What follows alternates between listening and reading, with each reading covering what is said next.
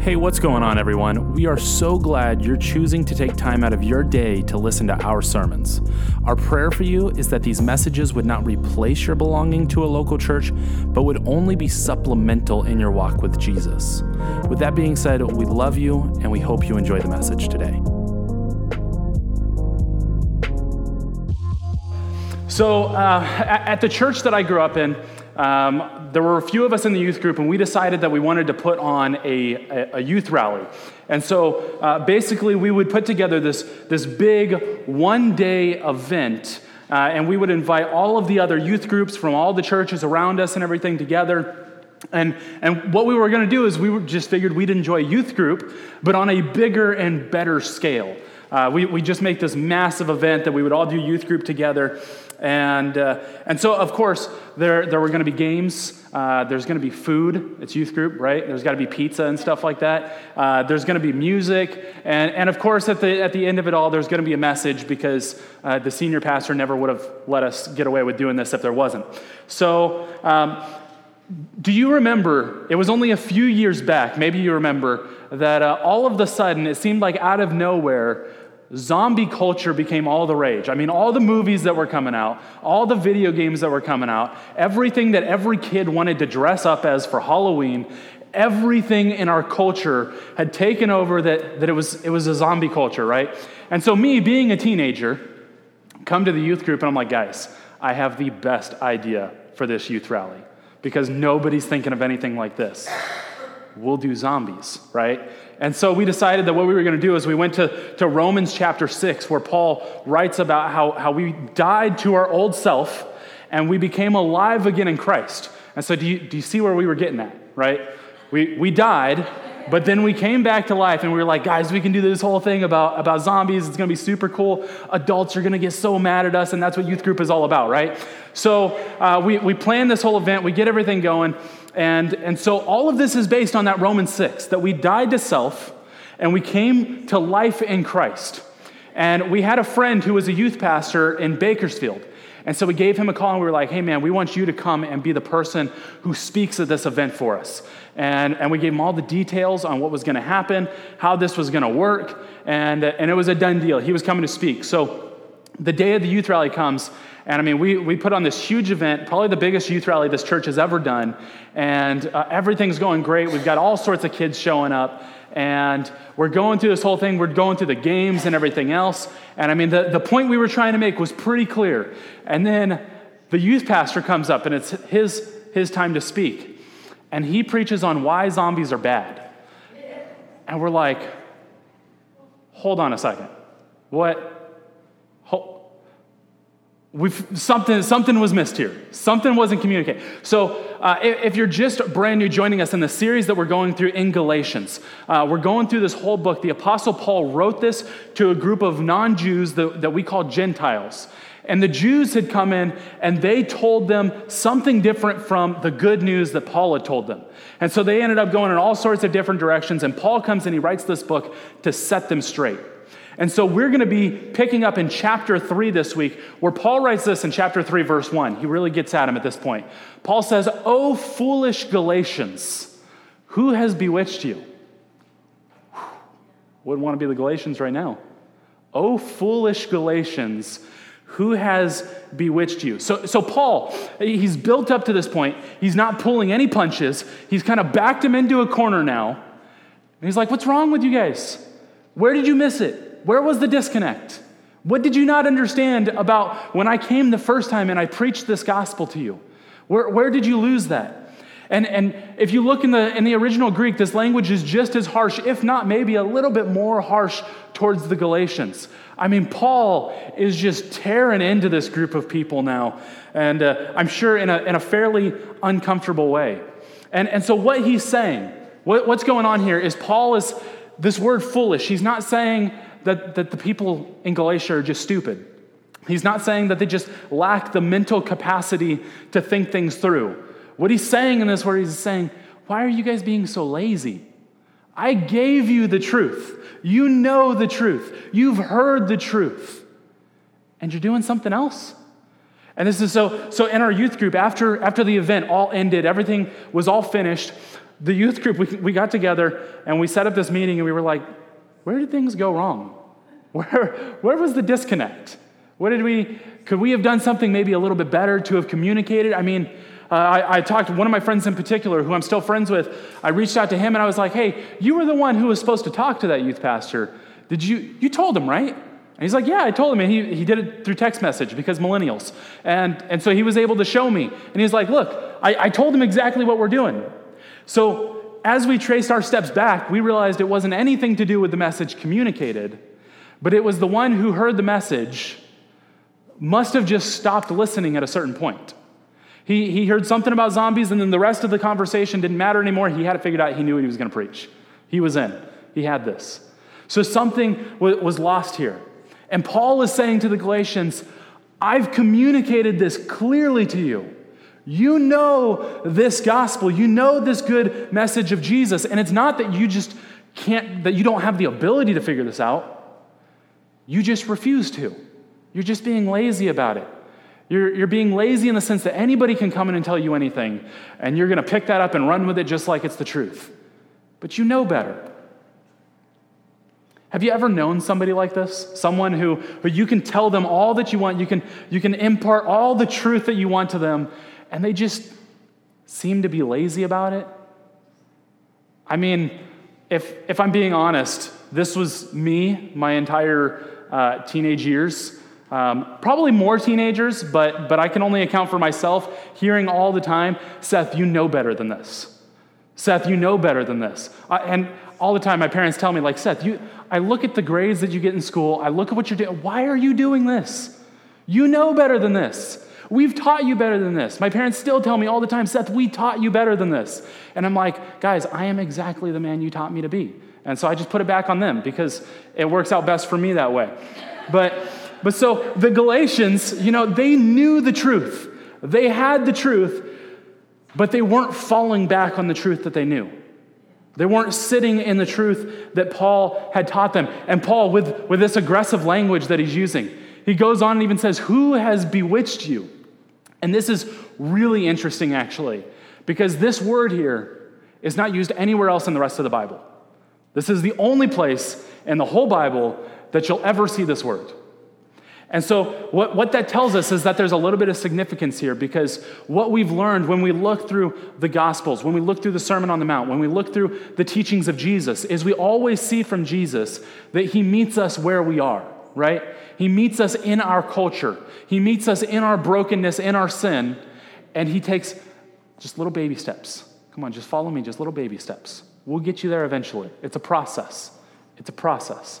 You're not overnight, just boom, you're perfect, you're good to go, right?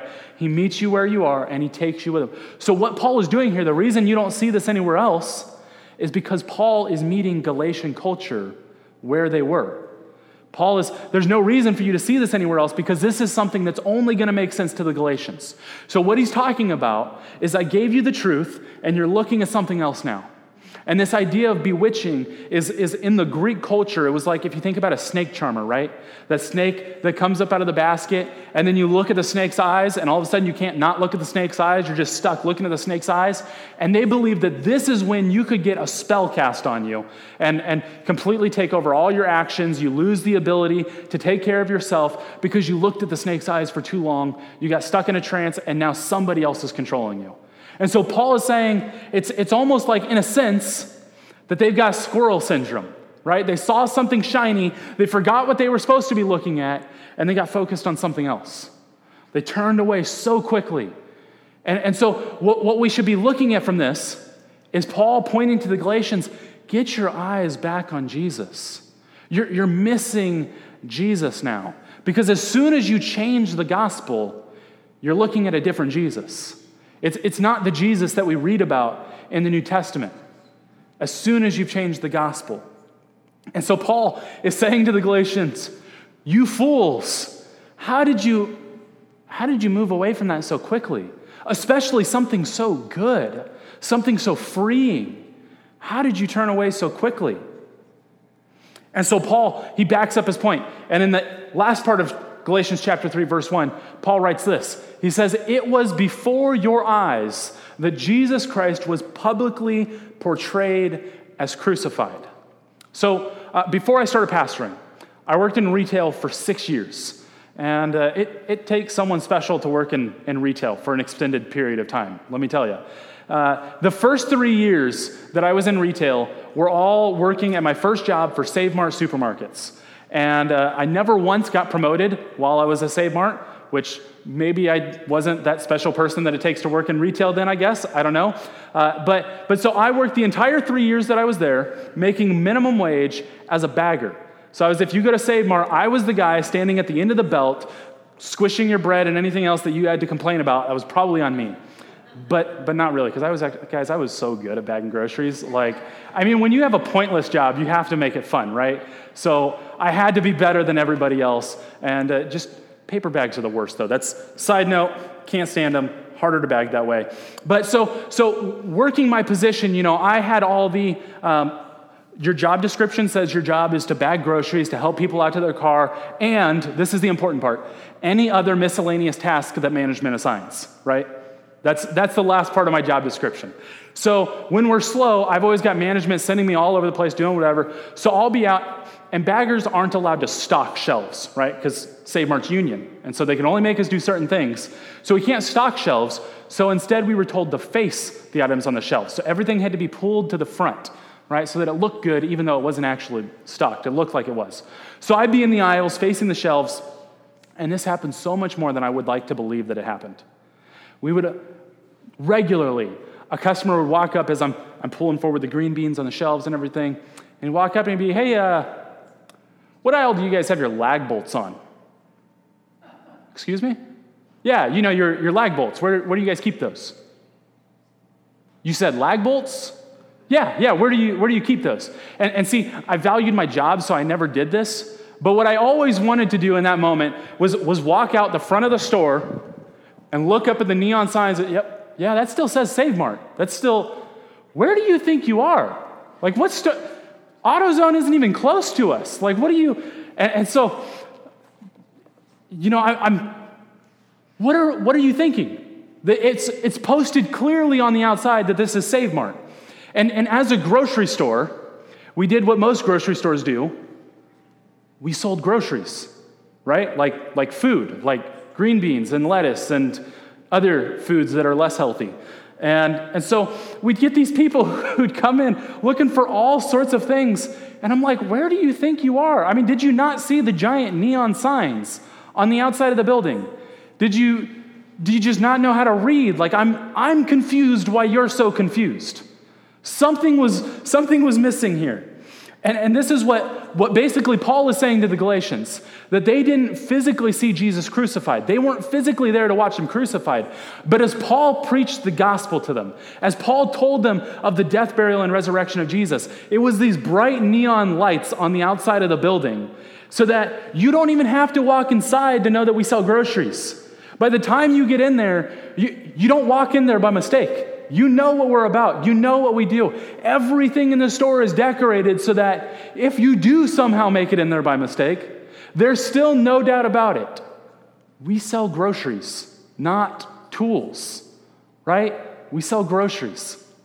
And so Paul is saying you had these bright neon lights. You had the gospel proclaimed to you in such a way that there was no doubt. It's like the billboard on the freeway of that In-N-Out burger when I'm coming home from Katie's parents' house, that whether I've eaten it or not, boy, do I have a good idea of what that burger is all about, right? So when I do go to that store, when I do get in the In-N-Out drive-thru, I know what it's about. I know what I'm getting myself into. And Paul's like, you should know what you're getting yourselves into. I made this so clear to you. You didn't actually see the crucifixion of Jesus, but you may as well have. It was, it was taught to you so clearly, there's no way you could be confused by this. And, and so Paul, he keeps reaffirming this point, so he then moves to verse two in Galatians three, and Paul says, okay, let me ask you just, just one question. Let me ask you only this. Did you receive the Spirit by... And so there's two couple things here. How did you receive the Spirit? Let's go back to square one. What's your starting point? Did you receive the Spirit by works of the law or hearing with faith? Right? You've got two options now. Where did you start? What was your starting point? What was the cause of your salvation? What got you started in all of this? And, and do you see what Paul's doing here? It, it's an important question because now the Galatians have to go back to when Paul did come and preach. Now they have to go back before everything that confused them, all the other just minutia that come into their lives and their thought process and everything else. Let's, Paul's saying, okay, let's let's take a step back for a minute. Let's walk away from everything else. Where did you start? What was, what was that first thing? And so as the Galatians are, are struggling through understanding where their Christianity comes from and what it is, is they're struggling with questions that we still struggle with today, actually. Going back to the starting point, we, we still have, you know, whether we're comparing Christianity to, to Buddhism, to Hinduism, to Islam, uh, anything else out there, whether we're comparing, you know, the, the denomination of Christianity that we hold to to another one, whatever it is, we have fundamental questions that every human struggles with. And these need to be our starting point, right? Because there's there's a struggle between tension, between eternality and finality. There's a struggle, there's a tension between the personal and the impersonal. There's a struggle between slavery and freedom, right? So we have all of these tensions that we have to figure out. We have just these, these three, eternality versus finality, personal versus impersonal, freedom versus slavery, right? And so we've got to unpack these a little bit. We've got these tensions. Eternality versus finality. As Christians, we believe in eternity, right? Okay, as Christians, we believe in eternity, right? Okay, you guys are still awake, cool. And so we, we believe in an eternal God, and we believe that we can have eternal life. However, we still have a problem with finality, don't we? I mean, Christians still mourn death, do they not? To some regard, some of us still fear death, right? And and we don't even have to get that intense with it. We we don't like finality just in the sense that when you're enjoying something good, when you're out having a good time with your friends, you don't want to be the first one to go home, right? We don't want that finality. There's, there's that tension there. Personal versus impersonal. And, and so think about it in this regard. Let me unpack it this way for you. Uh, the world that we live in has become remarkably impersonal, and we can see it in this way.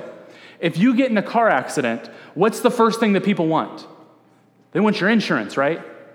They want to make sure that their material goods are taken care of.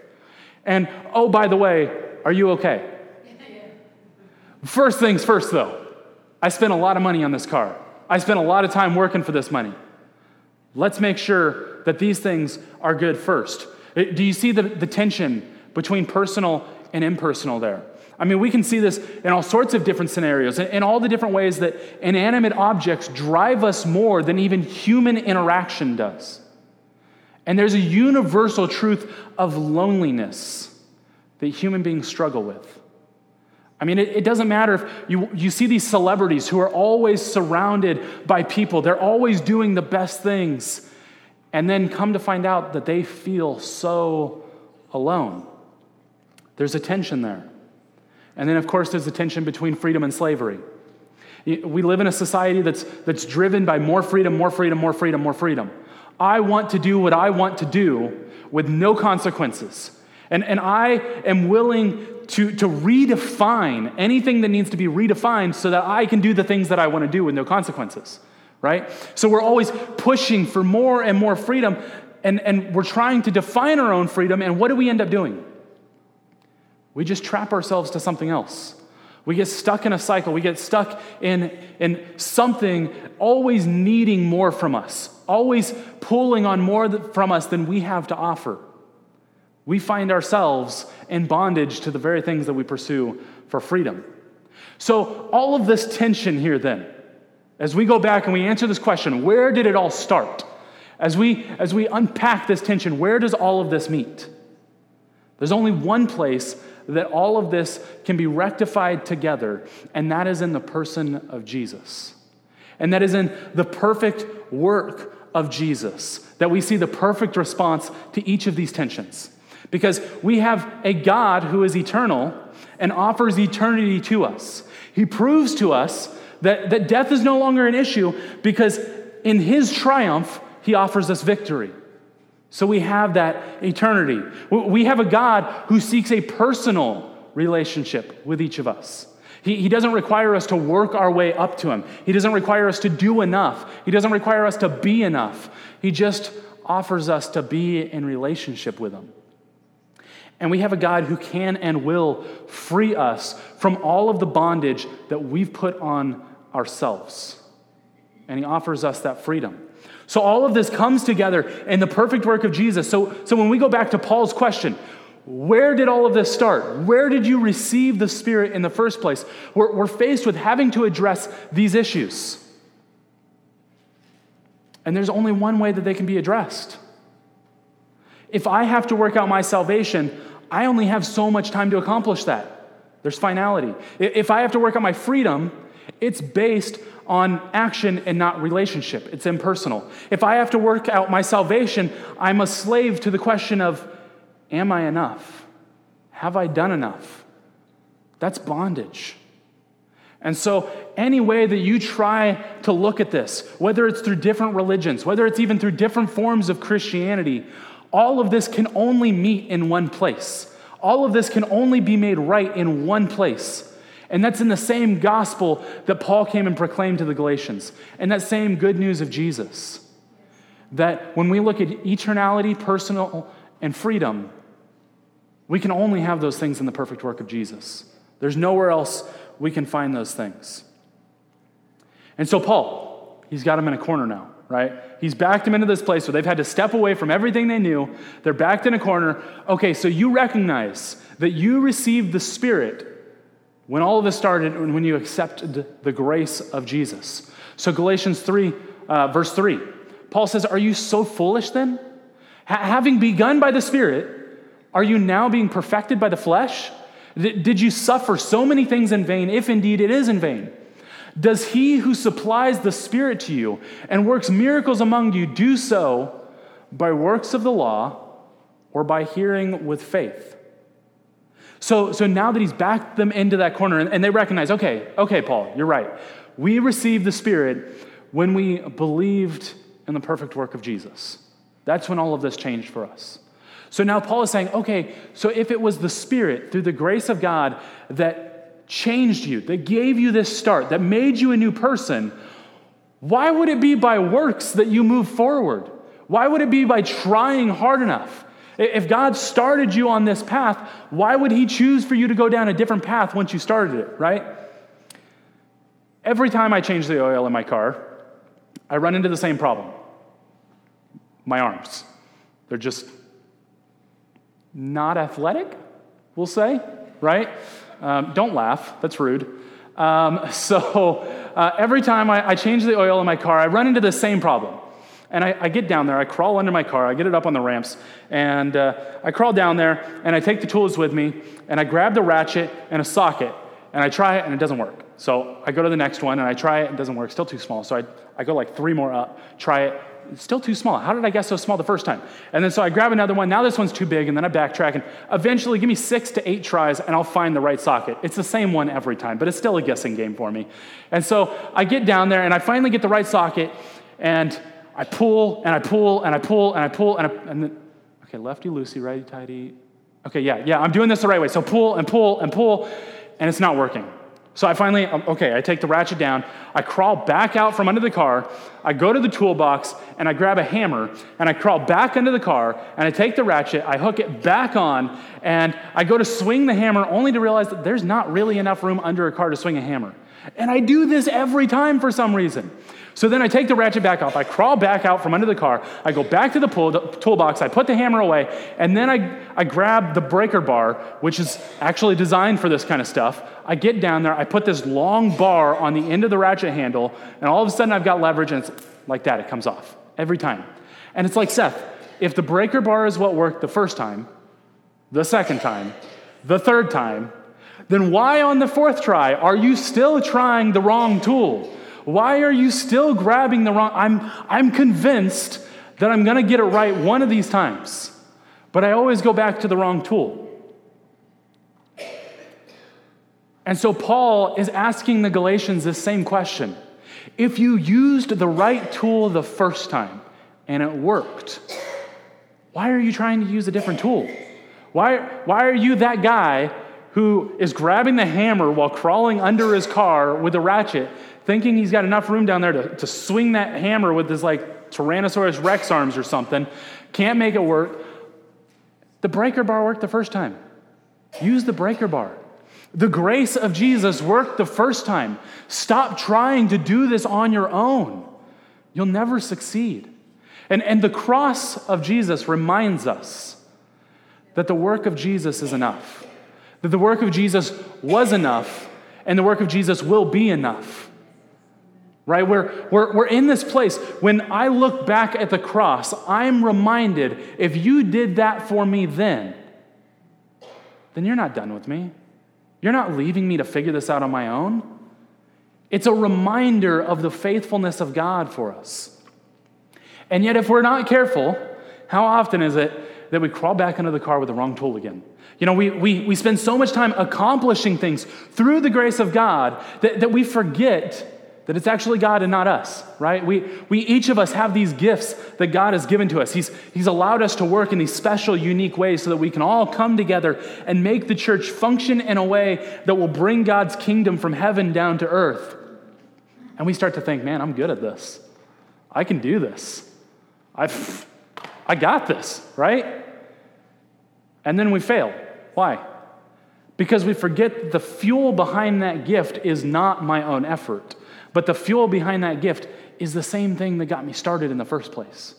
It's that grace of God. It always comes back to grace. It's always coming back to grace. So then Paul does this really cool thing for the Galatians here, because remember, it's the Jews who have come to the Galatians and started messing everything up for them. Paul came into this non-Jewish community, preached the gospel, everything was great, the church was growing, things were good, and then the Jews came in and made everyone confused, just like Christians seem to do for some reason. And so, so Paul is, he's actually confronting the Jews the same time that he's teaching the Galatians. And so in, in verse six in our text, Paul says this. Verse six. There it is. Just as Abraham believed God and it was counted to him as righteousness, know then that it is those of faith who are sons of Abraham. And the scripture, foreseeing that God would justify the Gentiles by faith, preached the gospel beforehand to Abraham, saying this, in you all nations will be blessed.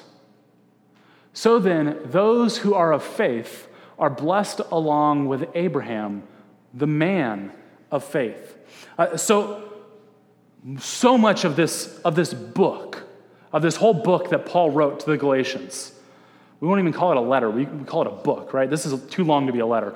And Paul writes this to the Galatians. And, and all of this actually comes all the way back to this man, Abraham. And, and we read about this, this really weird thing that, that the Galatians are being taught here. Uh, it all comes down to circumcision, which we won't get into that a ton. But all of this comes back to this man, Abraham.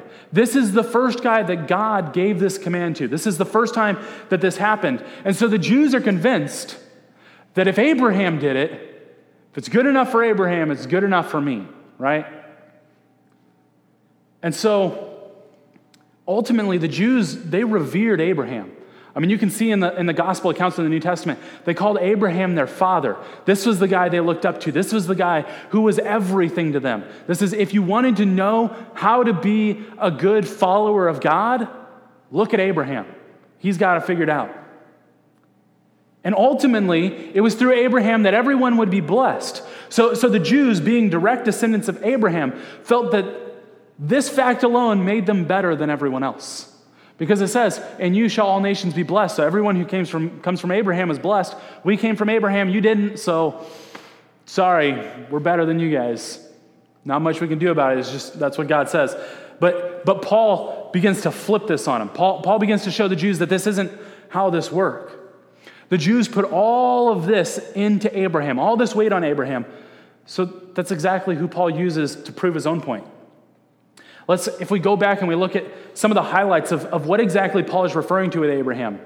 Paul starts out by saying that Abraham believed God, and it was counted to him as righteousness. Now, now let me unpack this a little bit. Paul doesn't say that Abraham believed in God. and it was counted to him as righteousness. Paul says Abraham believed God, and it was counted to him as righteousness. Do, do you see the difference there? See, when, when we talk about believing in God, all, all we're doing is we're believing that, yeah, there, there is some cosmic being who makes the world keep spinning for us, and we, maybe we don't know who he is. Maybe his name is God. Maybe, you know, it's all the same, really, right? But that's not that's not what Paul is saying. It's more than just believing in God. Just believing in God, James says, man, the demons have that down. If that's all you got, you're not in a good place, right? Takes a little bit more than that. Simply believing that he exists is not what Abraham did. Abraham believed God. He trusted what he said. He believed who he said he was. And so if we were to go back to Genesis chapter fifteen and, and look at this story where, where God meets with Abraham and, and realize Abraham already believed in God at this point, right? Like they had had some interactions, but God meets with Abraham in chapter fifteen of Genesis, and he says, Abraham, you are going to have so many offspring that nations are going to come from you, that the redemption of this world will come from starting with just you and Sarah. And Abraham's like, God, I, I don't know if you noticed, but I am so old. And Sarah, I don't think she's ready to have kids. Like, I mean, she's she's missed that point. Like, sorry, God, this ain't going to happen. And, and God almost sits down with Abraham. And he says, Abraham, I want you to look up at the stars and, and try and count them. If, if, you can even, if you can even begin to count the stars, I want you to try and count them. And your offspring will be so many that it's going to be like the stars, that you can't even try and count them. And it was in that moment, the very next verse says that Abraham believed God, and it was counted to him as righteousness. He trusted who God was. He believed the promise of God. He believed that God was exactly who he said he was. And, and we often think of Abraham's great faith moment, right? We, we think of this great faith moment of Abraham where this promised son that God had given to him, Abraham took that son and God was like, hey, I want you to go sacrifice him up on that mountain. What? So, but Abraham, being more obedient than I would probably be, goes ahead, takes his son, goes up the mountain, ties his hands up, ties his feet up, throws him up on an altar, gets some sticks, and uh, pulls a knife out, and God finally says, stop. There's a ram in the bush. I just needed to know that you believe me. Not that you believe in me. I needed to know that you believe me. And so see, this wasn't the defining moment for Abraham, though. This is what we all think about, but this wasn't the defining moment. The defining moment was all the way back when Abraham was sit down to look at the stars, and he had no proof other than creation itself. And this is the same position that God puts us in. Just trust me. Believe me. I made all of this just so that you could enjoy it. You know why smells smell good? Because God made them that way, so that you could enjoy them. You know why food tastes good? Because God made it that way, so that you could enjoy it. You know why colors look so good and why we can see so many of them? Because God wanted us to enjoy all of the creation that he had for us. And it's in this that he says, trust me. You can trust my grace. You can trust that I have your best interest in mind. You can trust that I can handle you better than you can even handle yourself. And so the Jews spent all this time looking at the works of Abraham and the way he kept the law, the way he did everything right, right? This, this faith moment of, of him taking his son up on the mountain. Oh, look at the things that Abraham did. And Paul's saying, no, look at what Abraham believed. Look at what he believed. That was the defining moment for Abraham. And ultimately, he says that all the people who would believe, who would have the faith that Abraham has, the last thing he says in this passage is he says, Abraham, the man of faith, not the man of works, not the man of accomplishments, the man of faith. And everyone who believes like he does, he says, and you shall all the nations be blessed. So then those who are of faith are blessed along with Abraham, the man of faith. God ultimately adopted Abraham into his family. And the same adoption is offered to us. We're, not that we can be a part of Abraham's family necessarily, but we have this opportunity to be in the family of God. We have this opportunity to be a part of the family business with God. And, and all of this tension of eternity versus finality, of, of freedom versus slavery, of impersonal versus personal, we take all of this together and realize, I can't do it. But the grace of Jesus covers that. And the cross reminds me that moving forward, he's going to be the one who will carry me through this. And some of us are struggling to move forward in our faith. Some of us are struggling to get this right. And it's ultimately, it's because we're using the wrong tools. We were given the right tool to start with, but we're using the wrong tool now. We started with grace, and then we grabbed something else along the way. Why don't we go back to grace? Why don't we go back? We, last week, I brought a chair out here, and I showed us that, that so many of us are just kind of hovering over that chair. We're not actually sitting in it. We have this fake faith, and we're tired. You know what else will make you tired? Using the wrong tools, because you're using them the wrong way. Just trust that God really can do this better than you can. Put all of that in him and trust him to carry you through this. I mean, whether it's your finances, whether it's your family, uh, no matter what's going on, ultimately, God cares about all of those things so much more than you do. So you can trust him with those things. Some of us have only come so far as to believe in God. We believe that God exists, but we haven't taken that next step. We don't believe God yet. And, and we want to give you that opportunity this morning. Some of us haven't even made it that far. Uh, and, and I want to encourage you and give you that opportunity to trust God at what he said, to believe in who he is. Romans ten, Paul writes to us, the same author, he writes to us that whoever believes in their heart that God raised Jesus from the dead and confesses with their mouth that Jesus is Lord will be saved. It's not on you. It's never been on you. Jesus can handle all of this so much better than you can. Just trust him to pull you through this. Trust him to be the one who can save you and, and rectify all of the tension that life throws at us. And so, Jesus, we come into your presence this morning just thankful for who you are, thankful uh, that, that, that you pursue us the way that you do. That as we continually make mistakes, as we continually get things wrong, as we continually use the wrong tools, you continue to pursue us and love us. And God, if there's anyone in here uh, this morning who doesn't yet have a relationship with you, I, I just ask that, that, you would, uh, that you would convict that soul, that you would uh, prove to them how much you love them and how much you want them.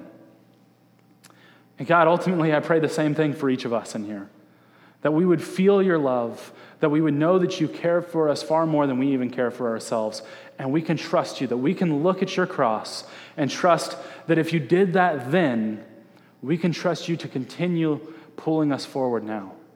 God, we thank you, we love you, and we praise you. And it's in Jesus' name that we pray. Amen.